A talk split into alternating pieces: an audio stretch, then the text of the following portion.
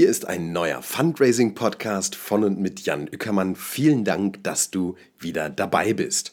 Heute gibt es den zweiten Teil aus meiner kleinen Serie, ja, der Buchvorlesung ähm, von meinem Buch Fundraising Grundlagen, wie Sie Freunde und Spenden für Ihre gute Sache gewinnen können, welches ich ja derzeit einlese, damit das sich Menschen wie du und ihr alle anhören könnt. Denn die Inhalte sind obwohl ich das Buch vor zehn Jahren schon geschrieben habe, heute immer noch hochaktuell, wie zumindest ich finde. Und auch, vielen Dank an dieser Stelle, die Rückmeldungen, die ich erhalten habe zum Teil 1, wo wir uns ja mit dem Beginn und dem Verständnis von Fundraising beschäftigt haben. Und ja, jetzt in diesem zweiten Teil geht es um Fundraising in der Theorie. Wir hören also Dinge zu Vision und Leitbild, Fundraising als Führungsaufgabe, von uns als Überzeugungstäterinnen, wie wir ethisch handeln, was es dazu zu sagen gibt. Menschen geben an Menschen das Leben eines Spenders. Wenige geben das meiste, geben sie zuerst und der Erfolg kommt. Das sind die Kapitel in den nächsten, ja, rund 30, 35 Minuten, schätze ich mal. Und damit Herzlich willkommen zu einem neuen Fundraising-Podcast von und mit Jan Ückermann.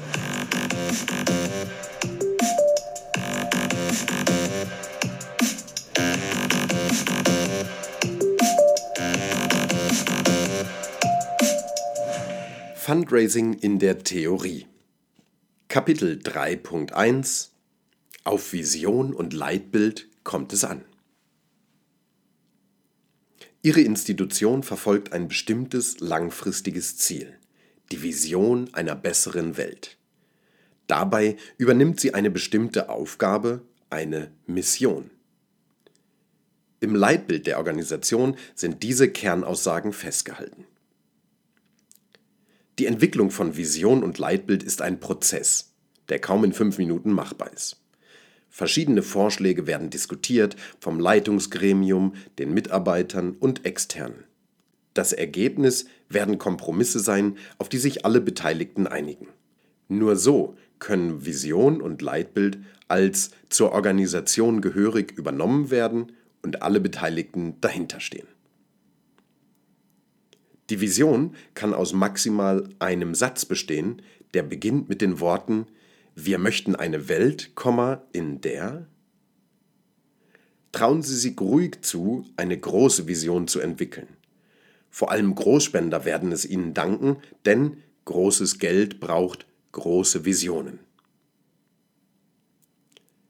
Für Vorstände geht es übrigens im Fundraising in erster Linie um die Verbreitung der Vision für eine bessere Welt. Es ist wichtig, sie schriftlich festzuhalten, damit sich alle Beteiligten daran orientieren können.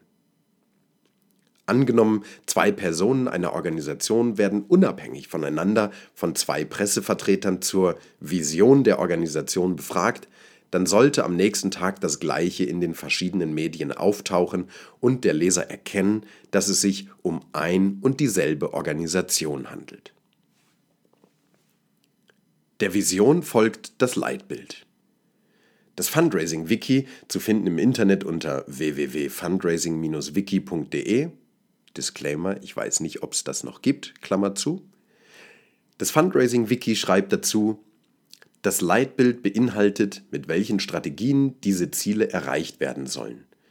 Ein Leitbild enthält alle relevanten Aussagen zum Selbstverständnis der Organisation, zur angestrebten Kultur in der Umsetzung, die Werte, dem Umgang mit allen Stakeholdern, zur Organisationsphilosophie, zum Gesellschafts- und zum Menschenbild. Das Leitbild soll intern und extern eine einheitliche Orientierung bieten und die Identifikation mit der Organisation fördern. Das Leitbild ist ein wichtiges Element einer Corporate Identity. Zitat Ende. Vision und Leitbild passen auf maximal eine DIN A4-Seite und sagen klar und prägnant aus, wofür die Organisation steht. Auf diesem Papier stellen wir die Organisation in den Mittelpunkt. Fragen, die klar und prägnant beantwortet werden, sind welchen Unterschied macht unsere Organisation für wen oder was in dieser Welt? Warum kann diese Welt nur ein Stückchen besser werden, wenn es die Projekte unserer Organisation gibt? Was genau machen wir, damit diese Welt zu einer besseren Welt wird? Wieso kann nur unsere Organisation das tun, was sie tut, im Gegensatz zu den vielen anderen Organisationen, die es gibt? Die Antworten auf diese Fragen werden sehr hilfreich sein, egal ob Sie einem neuen Spender oder einem Fremden von der Organisation erzählen oder schreiben werden. Sie helfen dabei, einem Interessenten innerhalb kürzester Zeit zu erklären, warum es wichtig ist, die Organisation zu unterstützen.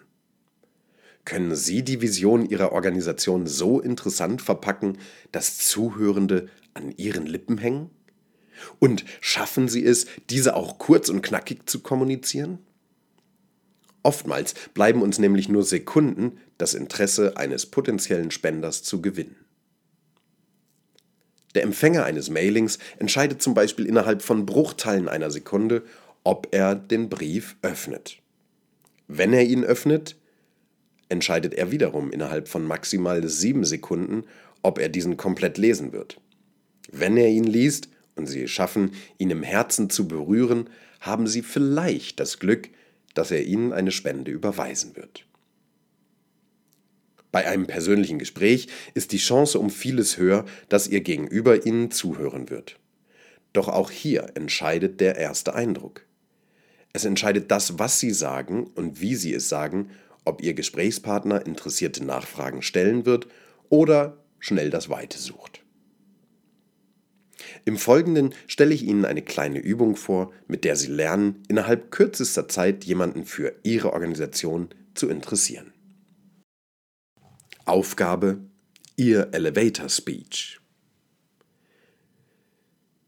Stellen Sie sich vor, Sie sind in einem Fahrstuhl. Kurz bevor sich die Tür schließt, tritt eine stadtbekannte Person ein, von der Sie wissen, dass sie philanthropisch im großen Stil aktiv ist. Ihr Gegenüber eröffnet mit einer freundlichen Bemerkung das Gespräch, der Fahrstuhl hebt ab. 30 Sekunden haben Sie nun Zeit, bevor das Ziel erreicht ist. Los geht's! Mit dem Elevator Speech, der Fahrstuhlrede, trainieren wir jemandem das erste Mal über unsere Organisation zu berichten. Der Begriff symbolisiert die kurze Zeit, die Sie haben, um jemanden für Ihre Interessen zu gewinnen und gegebenenfalls sogar für eine weitere Zusammenarbeit. Es ist also AIDA in Kurzform. Schnell Aufmerksamkeit erregen sowie das Interesse und den Wunsch ihres Gegenübers wecken, mehr erfahren und dabei sein zu wollen. Und letztendlich eine Handlungsmöglichkeit aufzeigen, in Aktion zu treten. In den meisten Fällen die Verabredung für ein weiteres Treffen, vielleicht in der kommenden Woche bei einer Tasse Kaffee oder Tee und weiteren Informationen. Es gibt Fundraiser in Organisationen, die versuchen, den Elevator Speech aus dem Ärmel zu schütteln. Vor allem die Überzeugungstäter, Sie lernen sie in Kapitel 3.3 ausführlich kennen, gehören dazu. Doch auch für sie ist eine gute Vorbereitung die halbe Miete, mindestens. Die US-amerikanische Fundraiserin Gail Perry empfiehlt folgende Gruppenarbeit, um einen Elevator Speech zu entwickeln. Die Gruppe kann dabei zum Beispiel das Vorstandsteam sein. Übung zum Elevator Speech. Erstens. Denken Sie darüber nach, was Sie über Ihre Organisation sagen würden, wenn Sie nur 30 Sekunden Zeit hätten. Nehmen Sie sich ein paar Minuten Zeit, um sich einige Notizen zu machen. Sie können sich auch mit anderen Teilnehmern besprechen. Teilen Sie mit anderen Ihre Gedanken. Zweitens, nun stehen alle auf und suchen sich einen Partner. Einer ist Partner A, der andere Partner B. A beginnt, B ist Zuhörer. Wir nutzen eine Stoppuhr. A hat 30 Sekunden Zeit, um mit B seinen Elevator Speech zu testen. Viertens, im Anschluss an die 30 Sekunden gibt B Feedback an A. Es ist wichtig, Feedback zu geben. Es wird auch gemunkelt, dass Vorstände Feedback lieber von Vorständen annehmen, Netter Nebeneffekt Teambuilding. Fünftens. Mit eingearbeitetem Feedback führt A noch einmal den Elevator Speech durch. Die Uhr läuft nochmals 30 Sekunden und B gibt noch einmal Feedback an A. Sechstens, jetzt ist B an der Reihe. Elevator Speech, A gibt Feedback, B wieder Elevator Speech, A noch einmal Feedback an B. Siebtens, jetzt darf leider nur ein freiwilliges Gesprächspaar den Elevator Speech vor der gesamten Gruppe präsentieren. Achtens, zum Abschluss diskutiert die Gruppe über die Elevator Speech Arbeit am präsentierten Beispiel. Alle teilen ihre Gedanken und Lernerfolge mit den anderen Teilnehmern. Sie werden erkennen, dass Sie nach erfolgreich durchgeführter Arbeit einen weiteren wichtigen Schritt gemacht haben auf dem Weg zum Botschafter, Friendraiser und Fundraiser. Übrigens, führen Sie eine Elevator Speech Übung gerne einmal jährlich durch. Eine Auffrischung tut allen gut. Kapitel 3.2 Fundraising ist Führungsaufgabe. Der Erfolg im Fundraising wird ausbleiben, wenn irgendeine Mitarbeiterin Briefe schreiben muss, denen die Vorstände umtexten, weil sie denken, sie könnten es besser, oder sich dann doch unwohl fühlen, die direkte Bitte um Spenden zu unterschreiben. Auch ein Mitarbeiter, der zum Fundraising-Beauftragten ernannt wird und jetzt endlich mal schnell alle Unternehmen der Region anrufen soll, um Spenden zu bekommen, wird maximal kurzfristigen Erfolg haben. Und auch der Buchhalter ist kein geborener Fundraiser nur, weil er schon mit Geld zu tun hat. Wenn Fundraising erfolgreich sein soll, wird entweder ein ausgebildeter Fundraiser eingestellt oder einem intern diese Persönlichkeitsentwicklung ermöglicht, durch Aus- und Fortbildung sowie Netzwerkmöglichkeiten. Die Führung steht dabei geschlossen hinter ihm und hinter dem Fundraising allgemein. Es gibt Organisationen, in denen eine Stabsstelle Fundraising eingeführt wird. Das ist schon mal ein guter Schritt. Große Institutionen leisten sich ganze Fundraising-Abteilungen mit einem Leiter und Mitarbeitern, die jeweils eigene Bereiche verantworten, wie Mailings, Großspenden-Fundraising, Stiftungen, Online etc. Die Abteilung kann mit anderen Abteilungen auf einer Hierarchieebene angesiedelt sein oder wiederum als Stabsstelle der Geschäftsführung fungieren. Es gibt viele Modelle, das Fundraising innerhalb der Institution anzusiedeln. Das beste oder erfolgreichste Modell gibt es nicht. Der Erfolg wird allerdings nur kommen, wenn dem Fundraising die richtige Beachtung geschenkt wird und es als Teil der Führung angesehen wird. Ganz gleich, wo und wie das Fundraising angesiedelt ist, die direkte Verbindung zur Geschäftsführung und die Mitsprache in allen Entscheidungsgremien müssen sichergestellt sein. Wenn Fundraising systematisch angegangen wird, bedeutet das in den meisten Fällen eine Neustrukturierung des Denkens innerhalb der Organisation. Alle Bereiche lassen sich durch das Fundraising überprüfen nach Transparenz, Außenwirkung und Vermittelbarkeit. Die Mitsprache des Fundraisers bei der Entwicklung eines neuen Projektes ist wichtig, da somit von Beginn an sichergestellt ist, dass sich dieses Projekt auch nach außen darstellen lässt und Spenden dafür generiert werden können. Diese Aspekte machen deutlich, warum dem Fundraising eine besondere Bedeutung zukommt. Sehen Sie es als eine Art interne Dienstleistung, die es zur Aufgabe hat, die gesamte Organisation darauf auszurichten, dass die Finanzierung über Dritte zu einem wirklichen Finanzierungsstandbein werden kann. Kapitel 3.3 Überzeugungstäter Täterin Das Wort Täter ist in unserer Sprache negativ behaftet. Ganz neutral gesehen ist es allerdings lediglich das Wort für eine Person, die eine Tat begeht. Dass diese Tat auch gut sein kann, verbinden die wenigsten damit, wenn sie das Wort Täter hören oder lesen. Der Versuch, sich auf diese Weise dem Wort Überzeugungstäter zu nähern, ermöglicht allerdings eine positiv besetzte Herangehensweise. Und in diesem Zusammenhang ist der Täter zu 100% positiv gemeint. Nebenbei zaubert das Wort vielen auch ein Lächeln ins Gesicht. Das Lächeln entspringt dabei der Freude, die jemand verspürt, wenn eine dritte Person von einer Sache vollkommen überzeugt ist.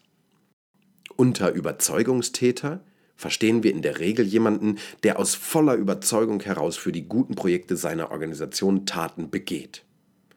Er steht voll und ganz dahinter und setzt sich oft über das geforderte und erwartete Maß dafür ein.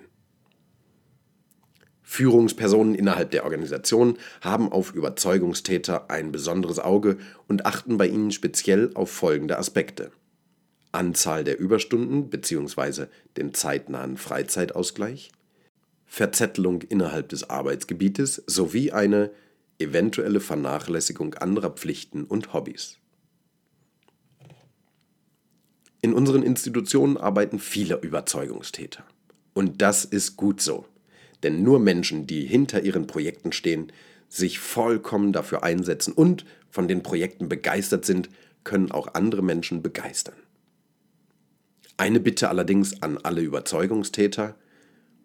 Bitte achten Sie auch auf sich und schenken Sie sich vielleicht einfach mal einen freien Nachmittag. Ihre Projekte brauchen Sie auch noch im kommenden Jahr und in drei und in fünf Jahren. Ein Burnout würde sie davon abhalten. Kapitel 3.4 Ethisch Handeln Müssen Sie das Bild eines verhungernden Kindes zeigen, um Spenden zu bekommen?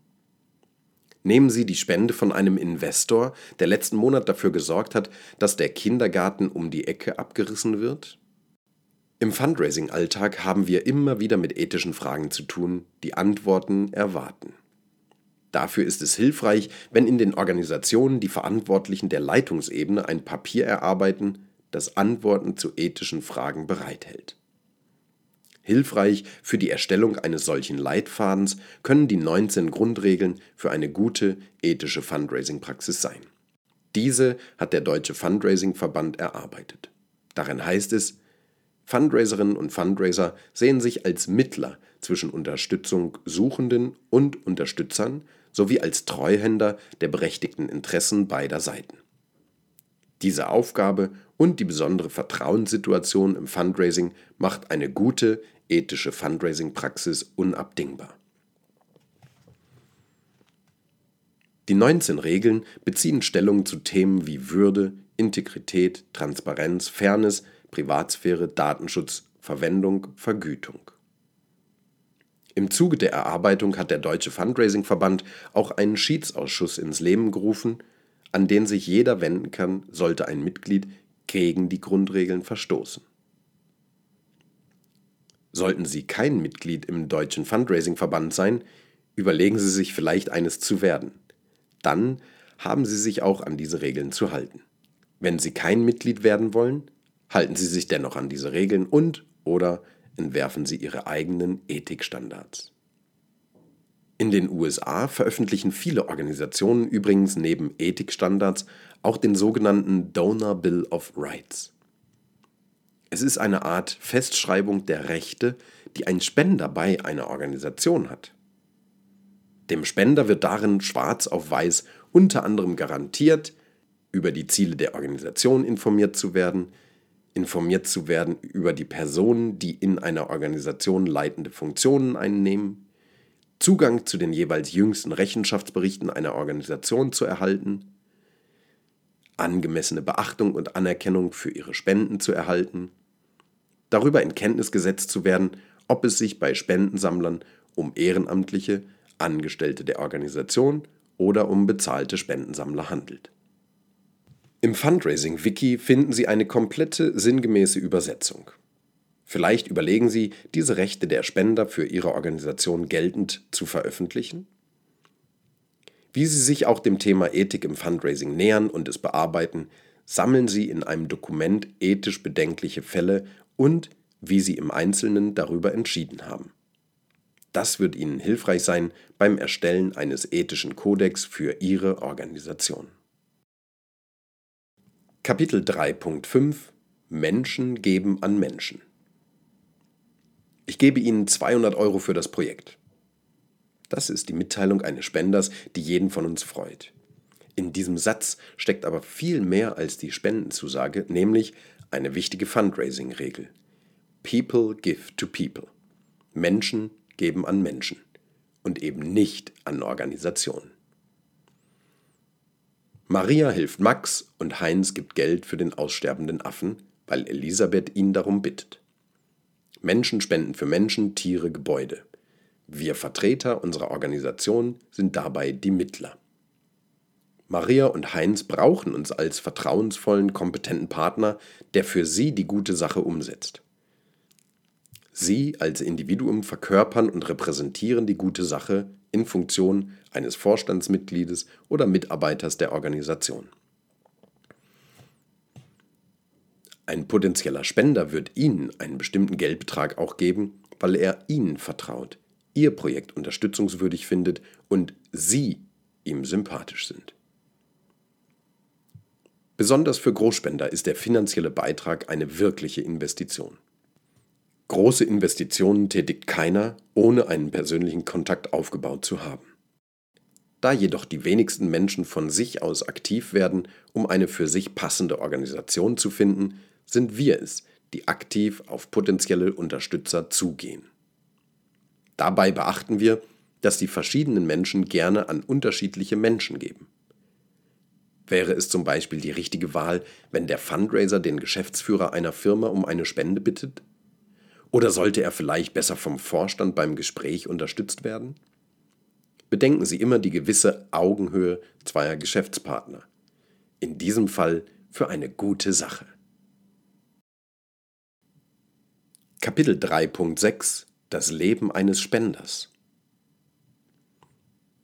Die sogenannte Spenderpyramide zeigt uns den optimalen Weg eines Spenders mit unserer Organisation. Dabei bildet die interessierte Öffentlichkeit den Boden der Pyramide, also bereits die Auswahl der Bundesbürger, die irgendeinen Berührungspunkt mit unserer guten Sache haben. In Pyramidenform darüber sind die Schritte aufgezeigt, die eine Person in ihrem Unterstützerleben mit unserer Organisation gehen kann. Vom Erstspender über den Dauerspender bis hin zum Erblasser. Je höher die Stufe in der Pyramide, umso stärker ist die Verbindung zur Organisation. Aber desto geringer ist auch die Anzahl der Personen, die zur jeweiligen Gruppe gehören. Von verschiedenen Experten gibt es bereits verschiedene Spenderpyramiden, die sich ähneln und doch feine Unterschiede aufweisen. Eine berücksichtigt zum Beispiel den wichtigen Status der Ehrenamtlichen, den eine andere Pyramide nicht beachtet. Diese wiederum zeigt Ziele für die jeweilige Unterstützergruppe auf, die von der übernächsten ausgelassen werden. Ich habe eine Spenderpyramide entwickelt, die mir vollständig erscheint. Die jeweiligen Gruppen weisen alle relevanten Unterstützertypen auf. Rechts sind spezielle Hauptziele notiert und zentral wie die Sonne erstrahlt die Beziehung zwischen Spender und Organisation von Anerkennung und Dank. Es folgt Abbildung 1, die Spenderpyramide. Kapitel 3.7 Wenige geben das meiste. In vielen Organisationen ist es normal, dass wenige Menschen zum größten Spendenaufkommen beitragen. In der Fachsprache wird es als Pareto-Prinzip bezeichnet.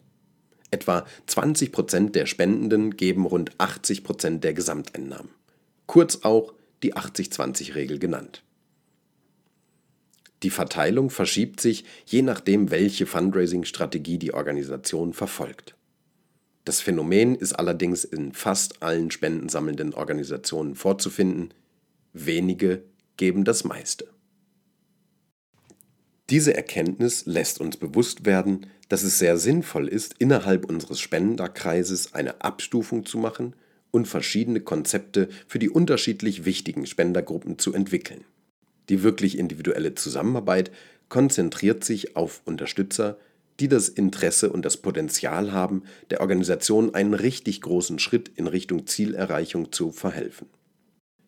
Je größer dieser Schritt sein kann, desto intensiver wird die Beziehung mit dem Unterstützer geführt. Denn wirklich große Spenden werden nur durch gute und intensive Beziehungsarbeit mit Menschen wahr, die sich große Spenden leisten können. Vermeiden Sie unbedingt die individuelle Zusammenarbeit mit Menschen, denen die Erreichung der guten Sache Ihrer Organisation egal ist. Konzentrieren Sie sich auf diejenigen, die ein wirkliches Interesse daran haben. Mit diesen werden Sie einen längeren und erfolgreicheren Weg gehen denn sie werden überzeugter, häufiger, großzügiger und langfristiger für die gute Sache geben. Kapitel 3.8 Geben Sie zuerst. Während eines meiner Seminare kam ein älterer Herr etwa zur Halbzeit herein und setzte sich auf den Stuhl direkt am Kopfende des Tisches. Ich versuchte ihn zu begrüßen und in die laufende Diskussion einzubinden, er wiegelte jedoch mit den Worten ab Machen Sie nur weiter und lassen Sie sich nicht stören. Ich möchte nur zuhören. Nach dem Seminar kam der ältere Herr auf mich zu und berichtete mir stolz und begeistert über eine Organisation, die er als Vorstandsvorsitzender unterstützt. Später gesellte sich noch sein Kompagnon hinzu, der ebenfalls ehrenamtlich für diese gute Sache aktiv ist. Als der Macher. Sie erzählten von der großen Herausforderung, vor der sie standen. Nach ersten Hochrechnungen brauchten sie rund 700.000 Euro für die erste Projektphase. Zur Fundraising-Fortbildung kamen sie, um sich schlauer zu machen, wie das anzustellen sei. Also besprachen wir einige Ideen. Nach einer Weile stellte sich heraus, dass der ältere Herr sehr viel Zeit investiert, um das Projekt beratend zu unterstützen. Bei mir stellte sich unterdessen das Bauchgefühl ein, dass die beiden bereit waren für eine Präsentation praktischen Fundraisings. Der ältere Herr machte den Eindruck, als hätte er keine Geldsorgen. Außerdem ließ sich in der einen und anderen Aussage sein großartiges Netzwerk heraushören. Er widmete sich voller Hingabe und mit viel Elan dem Projekt und wollte unbedingt lernen, wie sie das Geld dafür zusammenbekommen könnten. Die Nachfrage, ob er selber denn schon für das Projekt gespendet hätte, verneinte er. Zwei zentrale Erklärungen dabei oder Entschuldigung. Ich spende doch schon so viel Zeit und ich unterstütze schon so viele andere Organisationen mit Geld. Meine Frage, ja fast schon meine Forderung, ob er das neue Projekt mit den ersten 1000 Euro unterstützen könnte, bejahte er sehr spontan. Seinem Kompagnon dem Macher, zauberte diese Aussage ein Freudestrahlen ins Gesicht. Der ältere Herr begann darüber nachzudenken. Auf jeden Fall waren die beiden Überzeugungstäter ihrem Ziel nun schon einen kleinen Schritt näher gekommen. Und reicher durch eine Lernerfahrung waren sie ebenfalls.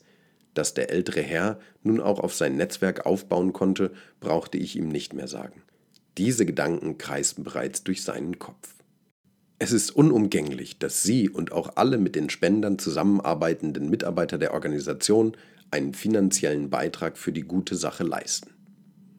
Denn stellen Sie sich vor, Sie bitten jemanden um Geld und dieser jemand möchte von Ihnen wissen, wie viel Sie denn für das Projekt selber spenden. Stellen Sie sich weiter vor, Sie müssten sagen, Geld spende ich keines, dafür aber meine Zeit und andere Organisationen bekommen natürlich auch finanzielle Unterstützung. Warum sollte jemand Ihre Organisation mit einer Geldspende unterstützen, wenn einer der Hauptvertreter kein Geld dafür gibt? Seien Sie Vorbild. Gehen Sie mit gutem Beispiel voran.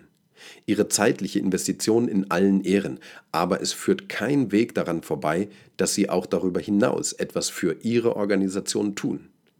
Wenn Ihre Organisation auf Spenden angewiesen ist, gehören Sie zu den Ersten, die geben. Kapitel 3.9 Der Erfolg kommt. Lieber Herr Fundraiser, Sie sind jetzt bereits ein Jahr bei uns, aber wir sehen immer noch keine signifikante Steigerung der Spendeneinnahmen. Es ist gut, dass heutzutage immer seltener mit dem neu eingestellten Fundraiser so gesprochen wird. Die Erwartungen der Geschäftsführer passen sich der Realität an. Andererseits wird auch kein Fundraiser eingestellt, der verspricht, innerhalb des ersten Jahres größte Erfolge einzufahren. Das wird scheitern, von einigen wenigen Ausnahmen einmal abgesehen. Denn natürlich kann ein glücklicher Zufall einen Geldsegen bringen, etwa ein Großspender, ein Sponsor, ein paar erfolgreiche Fernsehauftritte, eine größere öffentliche Zuwendung oder eine überraschende Erbschaft. Und leider tragen auch unglückliche Zufälle zu plötzlicher und hoher Spendenbereitschaft bei. Katastrophen. Aber wie gesagt, das sind Ausnahmen. Fundraising zu starten heißt zu investieren. Erfahrungen haben gezeigt, dass der Aufbau eines professionellen Fundraisings bis zu drei Jahre dauert. Denn es geht eben darum, Freunde für die langfristige Unterstützung der Organisation zu finden, anstatt den schnellen Euro für ein bestimmtes Projekt zu bekommen. Darum haben Sie bitte einen langen Atem, wenn Sie Fundraising in Ihrer Organisation implementieren. Und seien Sie beruhigt, der Erfolg kommt. Mit der richtigen Portion Ausdauer und wenn Sie konsequent am Ball bleiben. Das gilt übrigens auch, wenn ein neues Fundraising-Instrument in Ihrer Fundraising-erfahrenen Organisation eingeführt wird. Rechnen Sie mit bis zu drei Jahren, bis wirkliche Erfolge sichtbar werden. So, das war das Kapitel 3 Fundraising in der Theorie aus meinem Buch Fundraising Grundlagen, wie Sie Freunde und Spender für Ihre gute Sache gewinnen. Übrigens, wenn du oder Sie Interesse haben an dem Buch, das gibt es natürlich noch zu kaufen im Verlag vom Fundraiser Magazin. Einfach www.fundraiser-magazin.de, dann auf Shop und dort finden Sie sofort das Buch zum Bestellen, kommt frei zu Ihnen nach Hause. Wahrscheinlich dann schon übermorgen oder spätestens nächste Woche. Ich wünsche Ihnen auf jeden Fall viele Erfolge im Fundraising und freue mich mit Ihnen, mit dir auf den dritten Teil aus meiner kleinen Vorlesereihe zu meinem Buch Fundraising Grundlagen. Bis dahin alles Gute, euer Jan Ückermann.